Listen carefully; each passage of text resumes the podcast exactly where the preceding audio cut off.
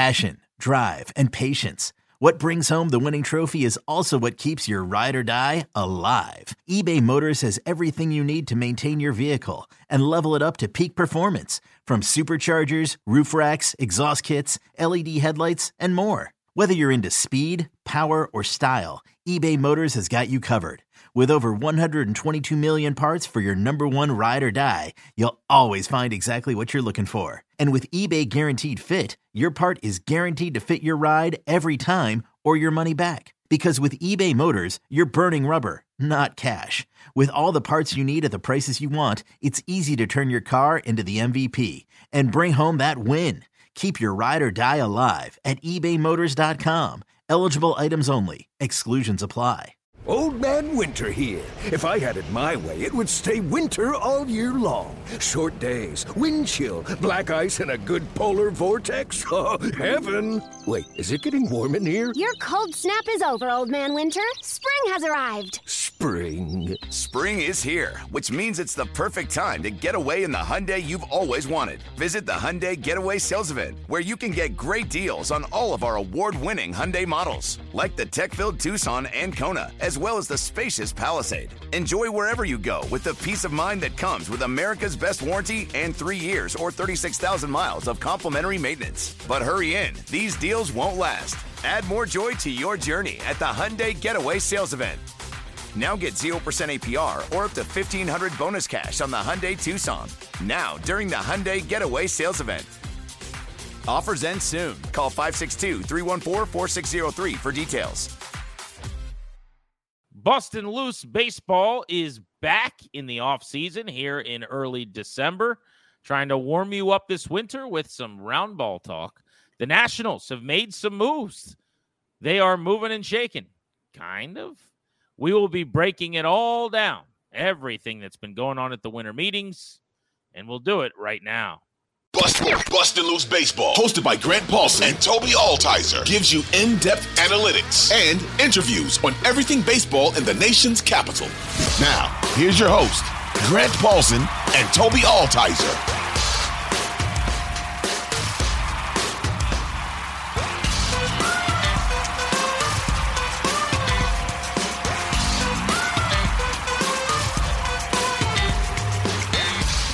This is Bustin' Loose Baseball. I'm Grant Paulson, joined as always by Toby Altizer.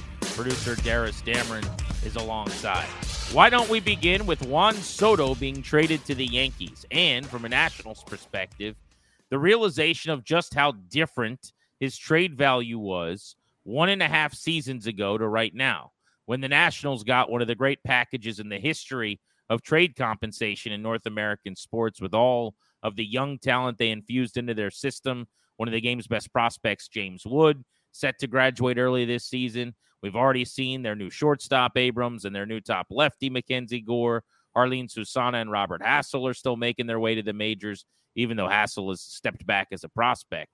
But what a package that was. Meanwhile, I thought the trade, Toby, for both teams, the Yankees, made a lot of sense. You got Juan Soto for a year. You'll try to show him that he wants to be a Yankee after this season when he hits the market. You got a chance to win a World Series this year by adding one of the great offensive players in the game right now, and ultimately maybe ever, the way he takes pitches, draws walks, get on base in this era. And for the Padres, they recouped as much as they could.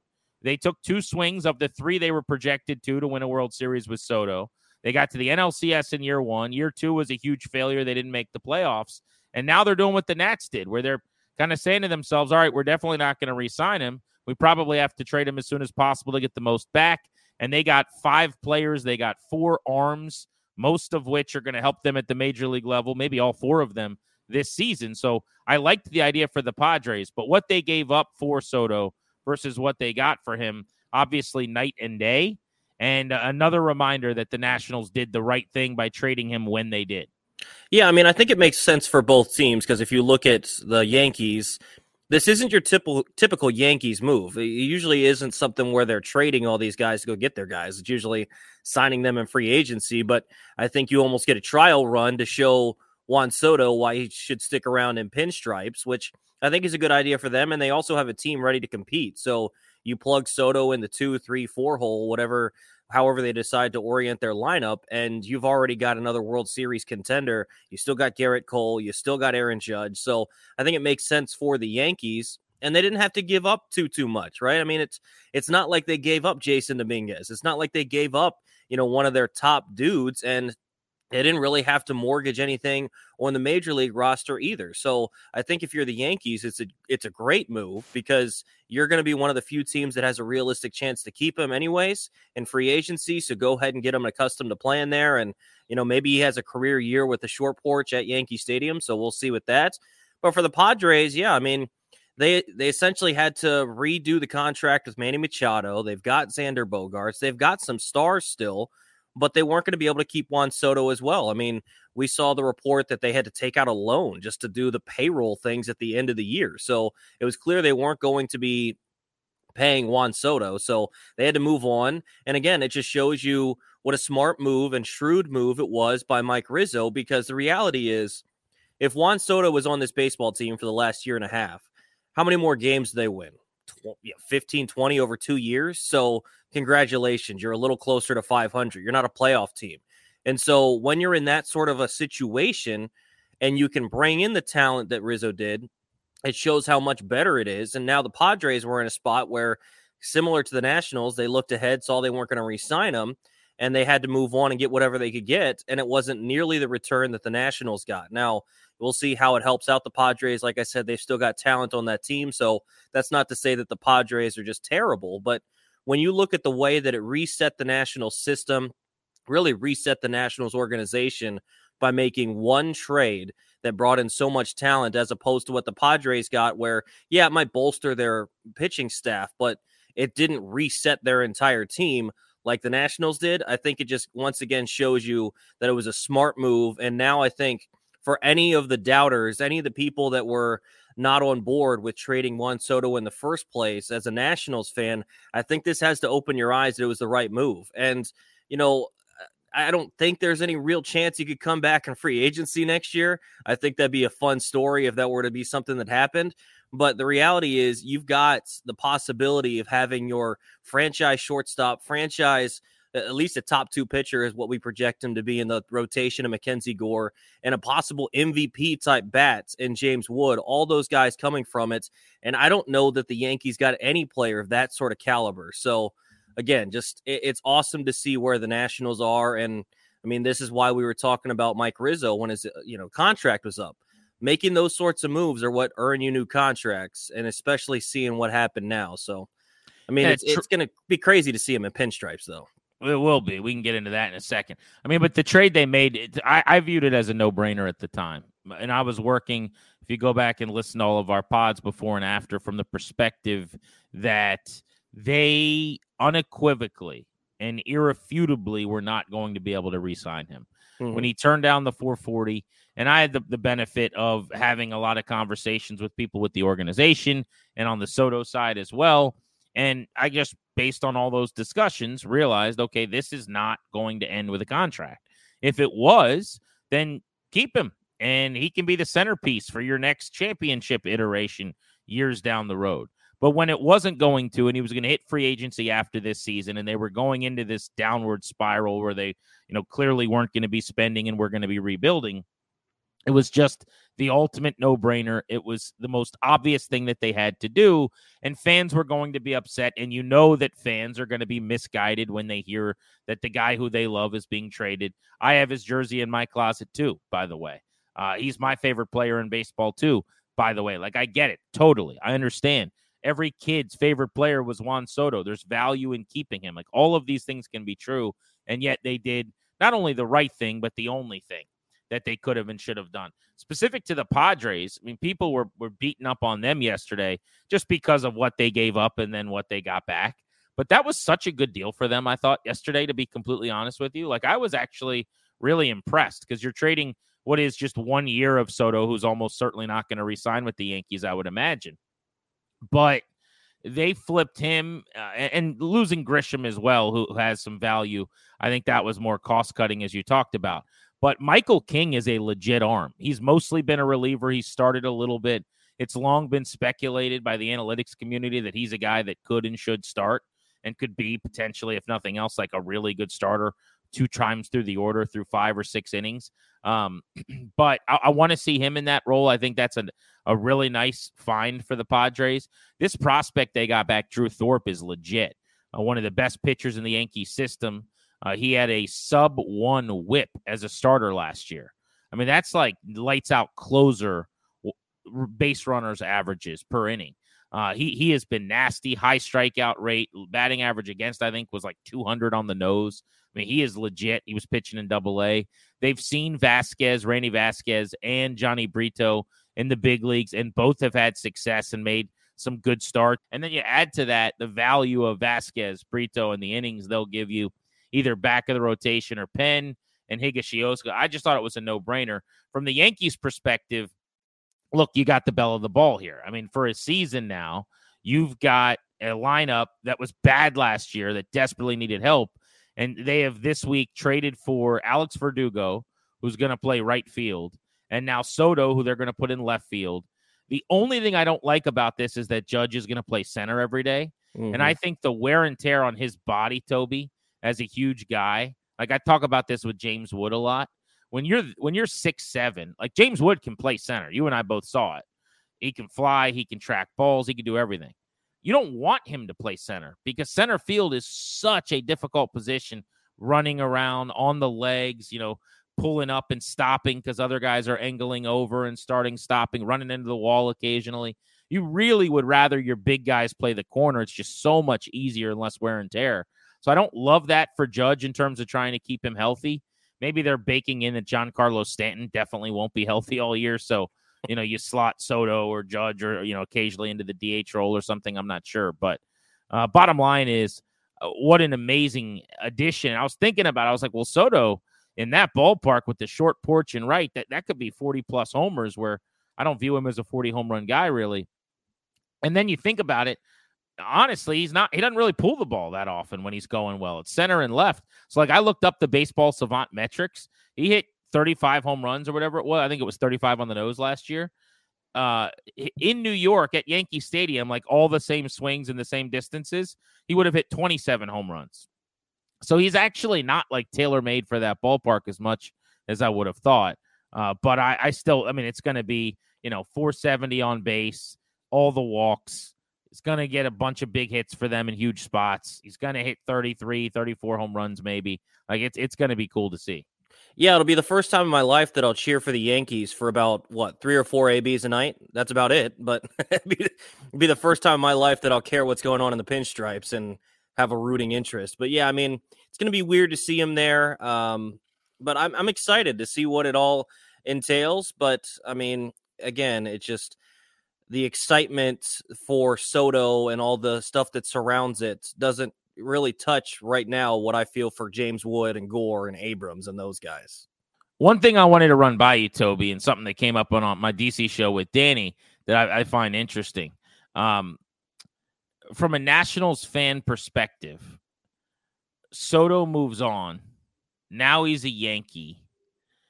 This idea of, does playing for more teams kind of water down a guy's greatness or make it, you know, when you're talking about these Hall of Fame talents, do you feel any differently or maybe less reverence when a guy bounces around, like what Max has done at the end of his career? He's played on 6 teams now: Diamondbacks, Tigers, Nationals, Dodgers, Mets, Rangers, right? Soto, because he doesn't want to sign, or Boris doesn't want him to sign, whichever you prefer, like, he's gone from possibly just staying in Washington for his whole career, or maybe going to free agency and being with 2 teams forever. Like, he's now Washington, the Padres, the Yankees, and maybe another team next year. Like, it could be a 3 teams in a couple seasons kind of guy. Do you feel any differently about great players just when they bounce all over the place? Does it water it down at all for you?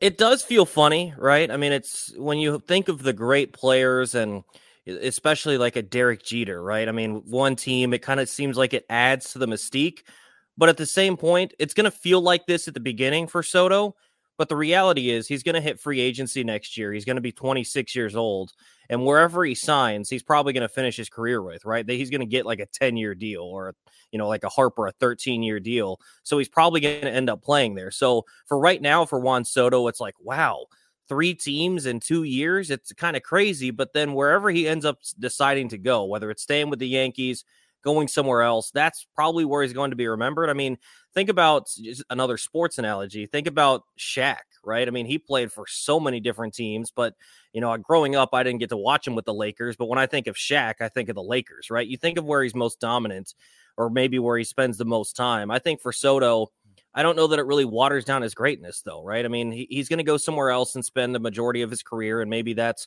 maybe more of where he's remembered. But I don't think it waters down greatness with a guy like a Juan Soto. It's different if it's a guy like Max at the end of his career, but even so, I think Max is still pitching fairly well. It's not the same guy that we saw in the Curly W, but, you know, he's still pitching fairly well. But I don't know that it waters it down, but it's odd to see when you have a superstar like Juan Soto, like one of the best young hitters we've ever seen in Major League Baseball, and he's about to suit up for his third team in 3 years.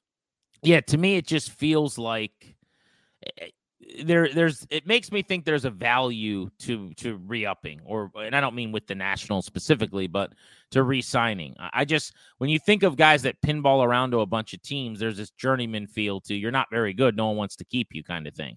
Not you're the best, and everybody wants to keep you, but because you're so valuable and you don't want to stay there necessarily, they have to get rid of you. So it's just a weird thing.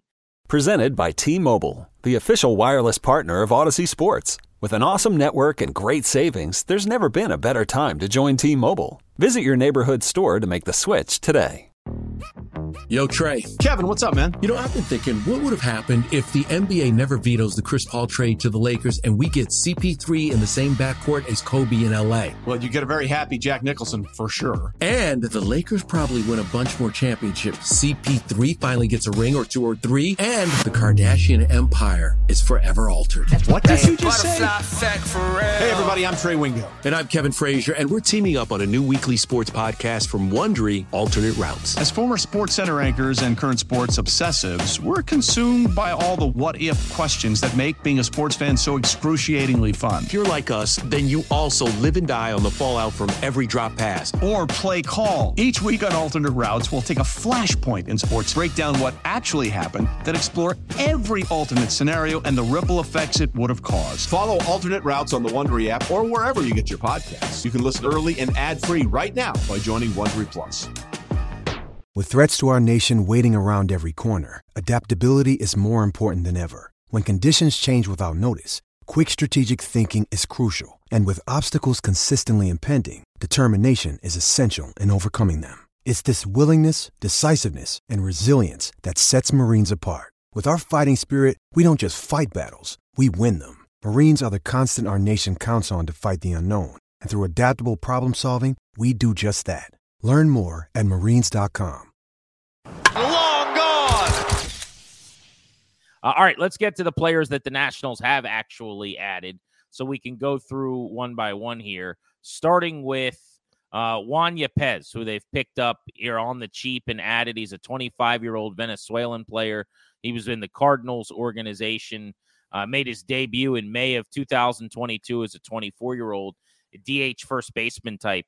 He actually, in 2023, didn't play very well at the major league level and kind of went back and forth, was more in AAA than in the big leagues. But in 2022, when he got called up and played for the Cardinals, he played about a half a season in the show, 76 games, about 200 plate appearances. So really more, I would say, of like a third of a season.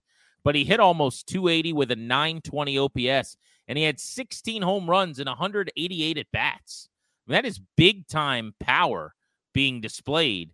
You do some quick math there. You know, that's a homer every 11 or so at-bats. So if you were to play a full season, let's just say you had 600 at-bats playing every day, you know, that's a 54 home run season for Juan Yepez. So he showed major home run power in 22.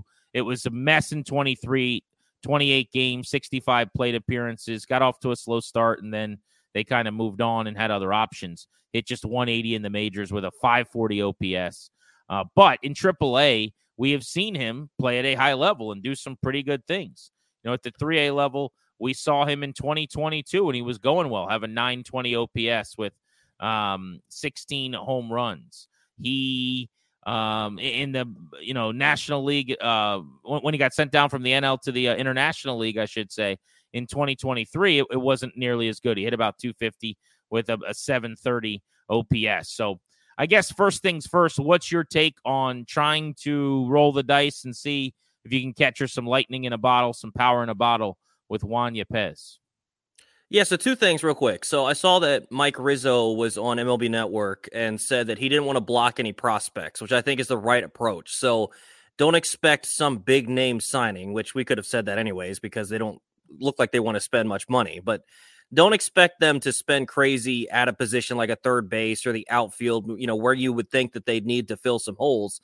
Don't expect them to do that, because if James Wood comes out in spring training and shows he should be on the opening day roster, they want to have a spot for him. Or if Brady House or Trey Lipscomb or Yo-Yo Morales, whoever you want to name, Dylan Cruz, if they show, hey, I should be a part of this thing pretty early on, then they don't want to have a spot taken up by somebody they're paying $8 million.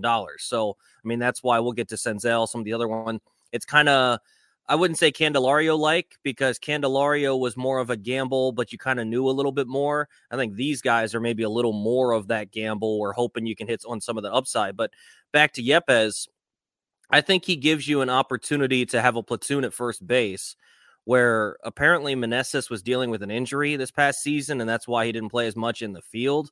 At least that's what Rizzo had said. So if that's the case, maybe he's going to be the right-hander when they're facing a lefty. He'll be in the lineup as a DH most days, but if they want to take Yepez out, because if you look at his career stats, at least in the bigs, his splits, he's a much better hitter. He's a left-handed bat. He's a much better hitter against righties, which would be expected. A 733 OPS against righties versus a 637 against lefties. So he's someone that maybe you can platoon with him and get him into the lineup against righties and play first base over there. I think he's played a little of the corner outfield as well. So I think it just gives you an option at first base, because if there's one thing in the system right now the Nationals don't have a lot of, it is first baseman. So, you know, taking a chance on a guy with some power is good too, because this team lacked power.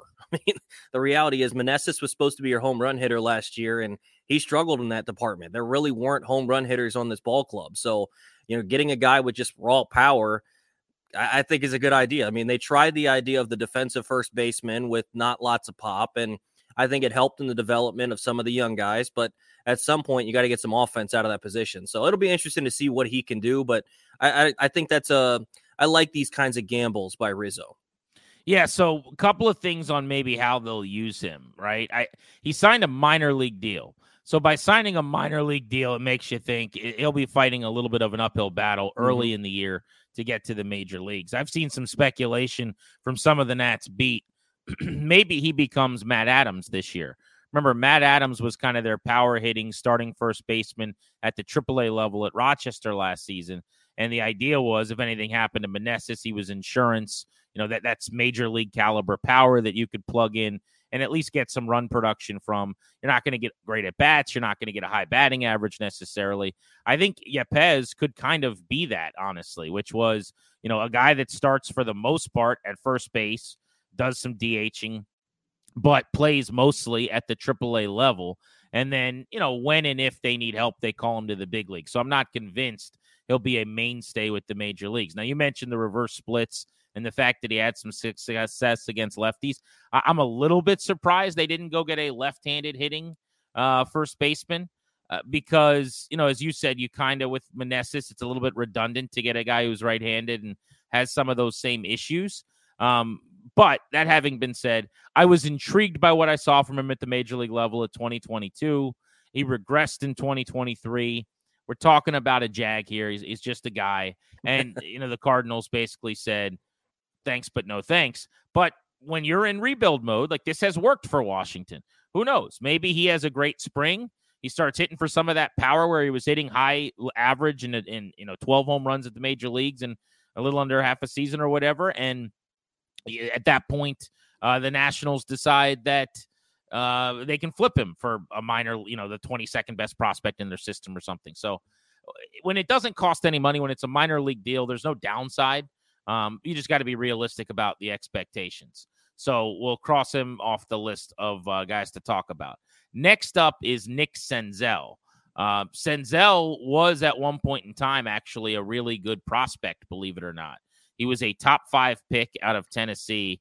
I remember covering him pre-draft, and there was a lot of question about how high up the board he would go. There's some knocks on him for, power, basically, being that he played a corner. But while the power never came on, he is a versatile defender. He has played the corner outfield, corner infield at third base. He's played center field.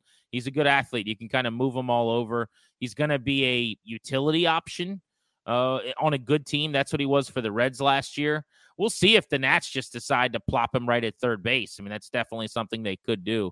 This cost them almost nothing, $2 million for Senzel, $1 million in incentives. So it's kind of a, I don't even want to call it a buy low because I don't know how much potential there is for a breakout, but it's just a cheap option who is actually pretty skilled from a physical trait standpoint. You don't go in the top 5 in the draft for no reason.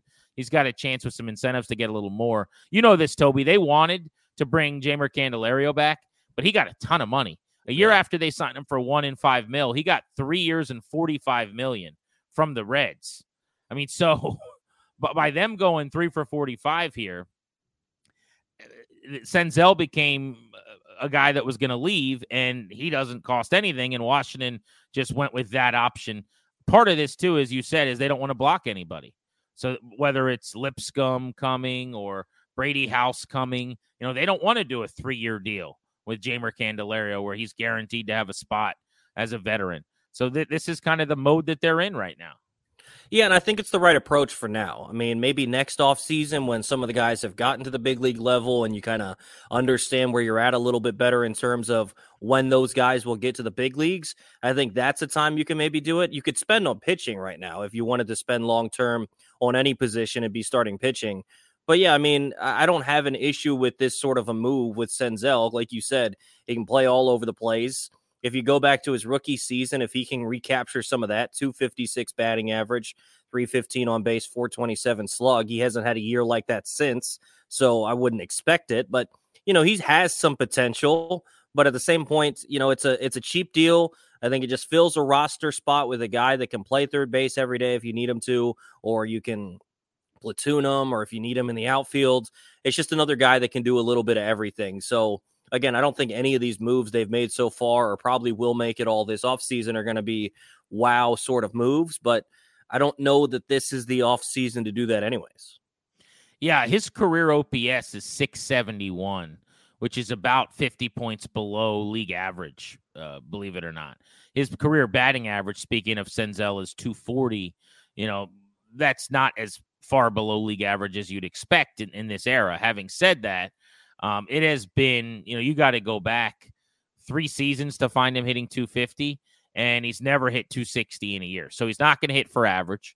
He's not going to get on base necessarily. He doesn't really draw a ton of walks, and he's not going to have a high OPS. What he can do is, to your point, he can play a bunch of positions, and he can hit some home runs. It's not crazy power. This isn't, a 25-30 home run bat or anything like that.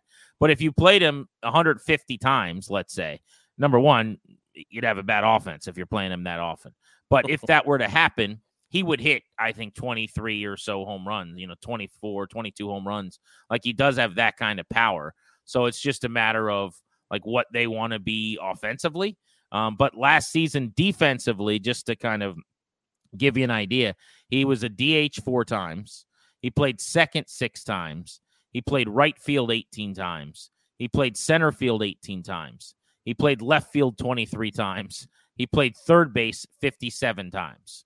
So he started at third, second, DH, and in all 3 outfield spots. I don't know if the plan is that he is their I've already forget Chavis, Michael Chavis kind of, or if he ends up being their starting third baseman. Maybe they're just trying to bridge the gap, right, to House, and then you can move him around if Brady gets off to a fast start, as you were kind of talking about. But regardless, another move where, he will be standing in the field, holding a glove, playing for the Nationals. That's kind of what we're talking about here. And I will say, some of the guys that they were trotting out into the outfield, especially towards the end of the year, should not be playing outfield in the major leagues, right? I mean, like, Ildemaro Vargas is fine, but I'd rather have someone with a little bit more. Yeah, you can't play Meneses out there ever again, hopefully. Yeah, so, you know, it's, if nothing else, he's your utility guy. Even if he ends up playing more everyday third base, he's someone that you can put another infielder in to play third base, and you can move him to the outfield, and you feel a little more confident because I think that he can at least give you a competent outfielder. So I think that's, he's another utility guy for the roster. Who knows if he plays every day or not, but I mean, it's just filling a roster spot, just honestly. All right. Last move they made was a Rule 5 draft pick. And I actually like this fit a lot. It's Nasim Nunez. Nasim Nunez is a guy who, so he's a middle infielder. Let's start there. So he can play short very well. He can play second base.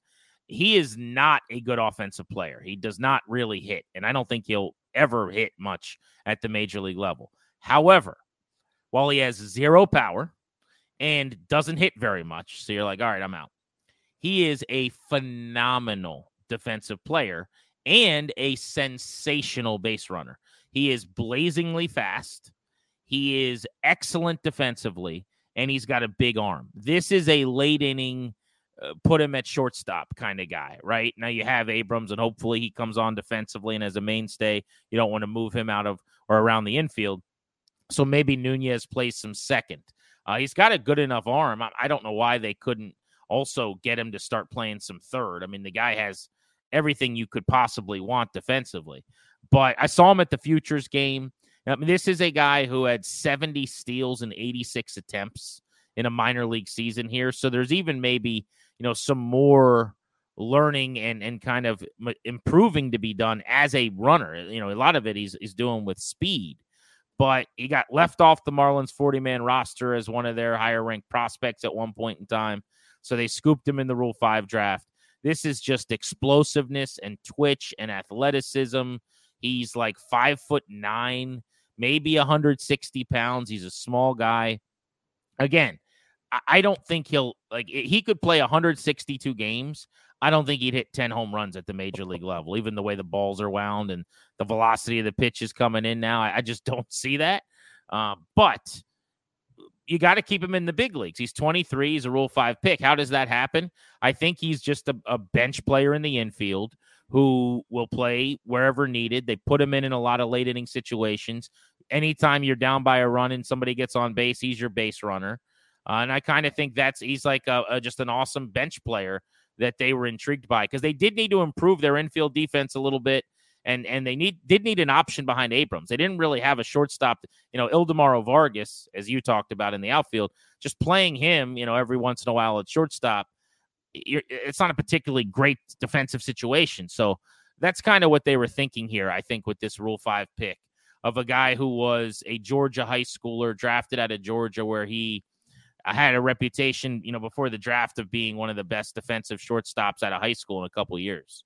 Yeah, and I think this goes back to why it's important that Senzel can play in the outfield, right? If he were just an infielder, I think you're starting to get a logjam of guys that can play just in the infield. But Senzel can play the outfield, and like you said, you needed a backup behind C.J. Abrams, and it's not like this guy's going to play every day, like you said. He's got to stay on the roster, so he's going to come in late-inning situations. You want to steal a base. I mean, what better than to get a guy that stole 70 in 2022 and then stole 52 this year at Double-A? I mean, you can't get much better than that. So I like bringing in a guy like that. He's going to be able to play second base or shortstop, defensive replacement.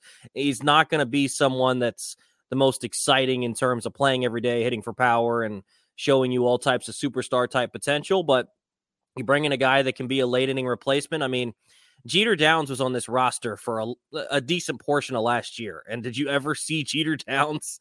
Like, it seemed like I never saw Jeter Downs. So you have a 26-man roster. Doesn't mean all 26 men are going to get used all the time.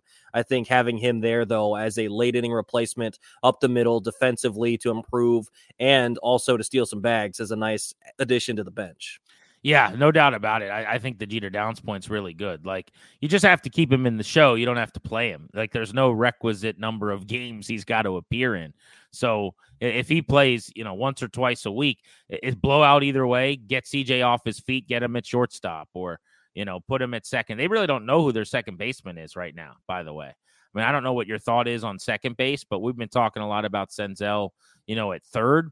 Well, I mean, Luis Garcia has been guaranteed nothing. Davey Martinez, maybe something we should bring up, was on MLB Network, and I'm sure you saw that interview where he basically said, like, we've told him the job is not his coming into camp. Like, you're competing for the job, and if you're not the best second baseman, you're not going to be the starter. I'm paraphrasing. But I do think, you know, if nothing else, there's enough games where they're down by a bunch. There's the occasional game where they're up by a bunch, or just, you know, even as a pinch runner, he'll play enough to justify him being the last guy on the roster and keeping him around. And is generally the case with the Rule 5 guys. You know, you get banged up over the course of the season. Whenever you're banged up, that's an injury list. It's not a, we'll gut through it, we'll play through it. You know, you just stash them on the shelf, give them a couple weeks to get right, and then bring them back. So I think that they won't have many problems getting through the season with him up top. Yeah, I mean, I think it's basically something now where you got a bunch of guys that can play second base, and you're pushing Garcia. It's not his spot. It's not guaranteed. You know, he's going to have the easiest way into winning that job, but that's not necessarily guaranteed. But you bring in a guy in, you know, Nunez, that you obviously have some clear plans for in terms of stealing bags. But this past year, his on-base percentage was .341. He's never going to hit for power, but, you know, if he's a guy that takes over at second base because Garcia doesn't show you enough and he's just playing there sporadically or even a decent bit, just find a way to get on base. You're batting in the 9-hole. Just find a way to get on and steal ahead of Abrams, right? I mean, so we'll see, but I think you've got a bunch of guys now that you can kind of rotate through, so Garcia obviously understands. Like last year, there weren't tons of guys. Like, you're not going to play Chavis over him. You're not going to play Jeter Downs over him. And then obviously we had all the stuff happen in the middle of the season. He gets sent down, all the stuff like that. So hopefully he's gotten the message, but even more so now when he shows up to spring training. I mean, there's a bunch of guys that can play his position that I would say are a little more qualified than the guys they had on the roster last year. So if he doesn't show up ready to roll, you can roll with one of these other guys, or hopefully he does show up ready to go. And, you know, these guys are quality guys behind him. So, you know, I think that, you know, you look around the infield, shortstop set, and that's pretty much it. And that's why I think that these sorts of moves are fine, because, you know, if Lipscomb shows he's ready, he can play all of these positions around the infield, bring him up. You know, if Brady House at some point shows he needs to be in the big leagues, go ahead and do it. I think that's the smart way to go about it right now, where you don't have to finagle anything. You don't have to worry about, oh, we're paying this guy too much, we can't have him ride the pine. No, you just bring up your guys when they're ready. And I think that's a nice message to send for those guys too, to keep trying to press to get better every single day. And, you know, hopefully they'll get rewarded by being in the big league soon. It's a great point. Yeah. When just as an example, when James Wood is ready to graduate and play right field at some point this season, like, you swing Lane over to left or play him in center and it's over, right? Either at that point, let's say Stone Garrett's healthy and playing, like, he gets less of an opportunity, or if Victor Robles is the center fielder somehow, some way, like, then that's over, right? I mean, it doesn't really matter. In other words, same with Dylan Cruz. Like, when he's ready, he's the priority. There's nobody blocking him. And the same can be said in the infield. Let's say they go with their incumbents, you know, Luis Garcia at second, Carter Kieboom at third, and that's your opening day lineup, and Nick Senzel and well, we know Nunez will be on the bench, but, you know, you have a bench with some of the guys that they're bringing in here, and I'm not sure that'll be the case. I would imagine Senzel would start, but point being, there's just nobody blocking any of their players, and it's by design, and it's a smart thing to do going into a year where you're not sure when these guys are going to be ready. Ideally, it's a couple, you know, it's May before Dylan Cruz is coming up, or June, you know, before we're seeing, you know, James Wood. But we don't know. I mean, it could be earlier. They could get off to a, you know, crazy tear and they think they're ready and there's a couple injuries.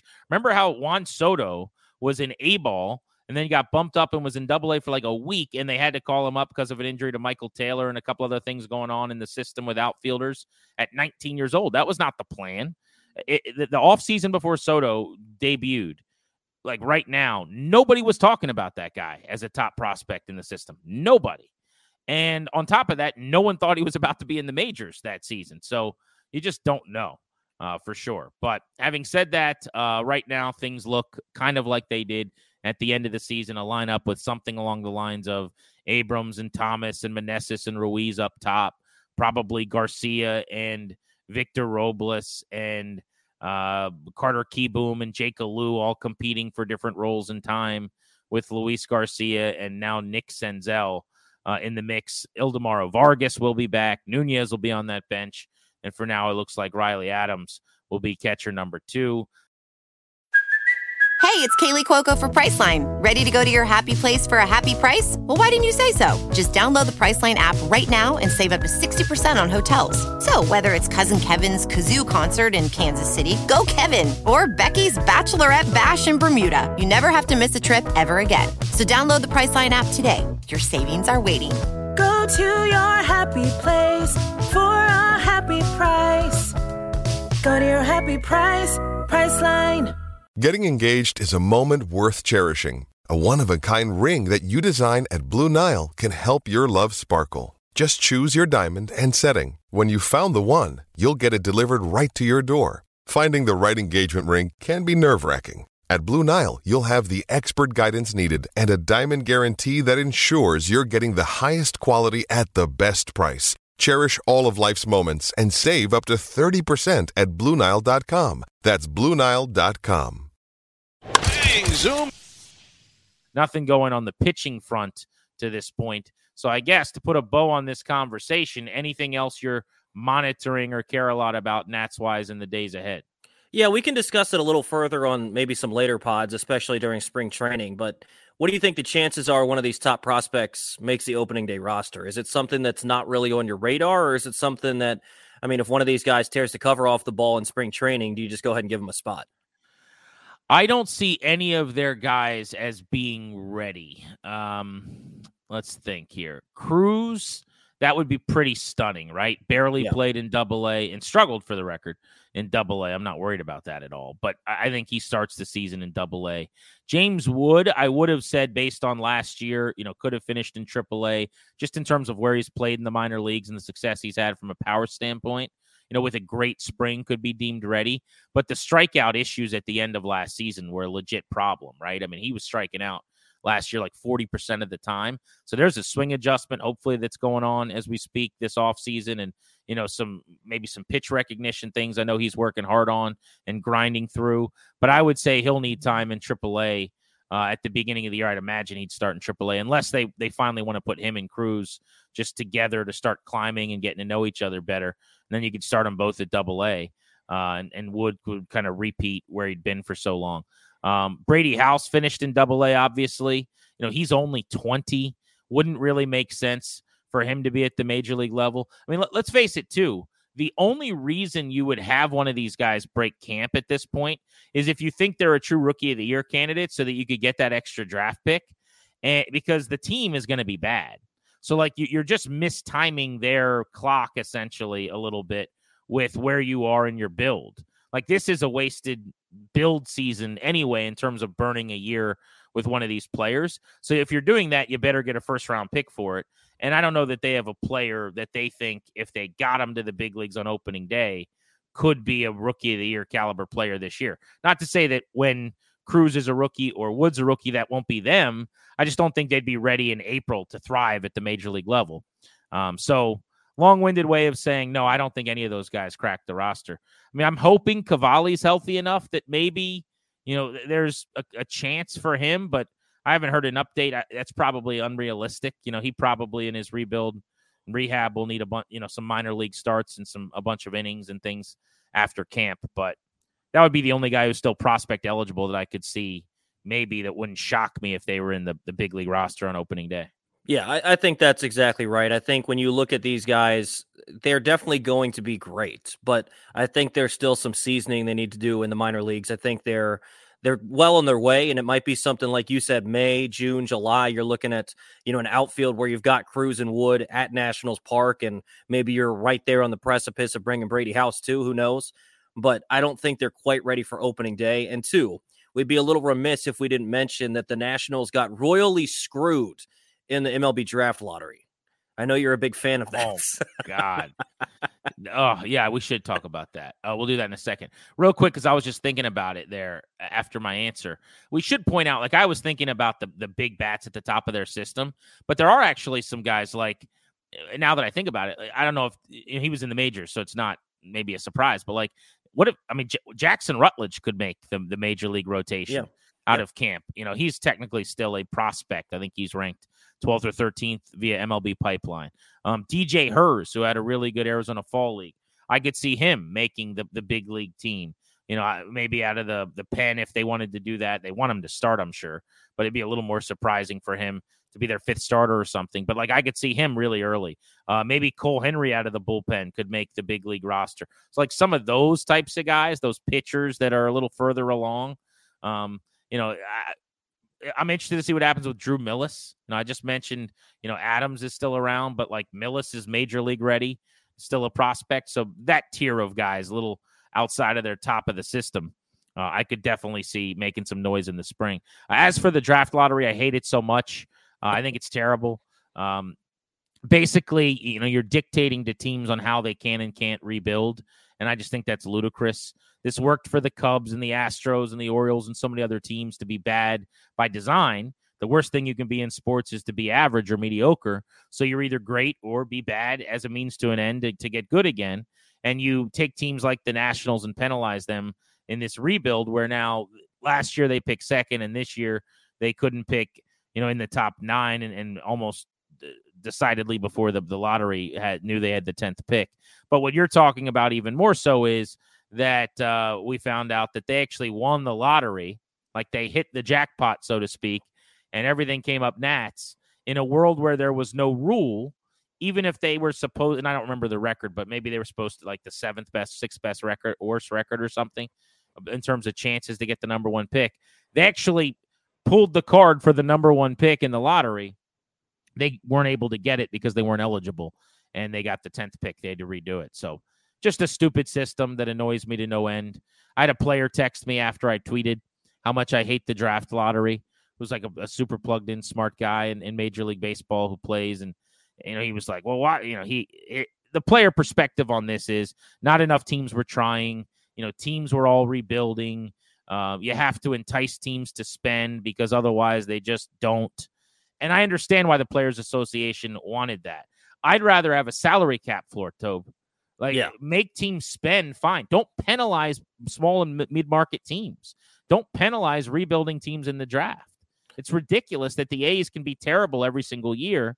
I know no one's feeling bad for the A's ownership right now. But that fan base, you know, it's going to lose them anyway. But they're watching this dog-awful team, this dog-water team every year. Mm-hmm. And then they pick 5th, 6th, 7th, you know, like they never get the first or second pick. It's crazy. So that's my soapbox. Well, and I mean, how bad is the timing for the Nationals, right? They win the World Series in 2019 and don't get to parade it for a year, right? Because of the COVID season in 2020.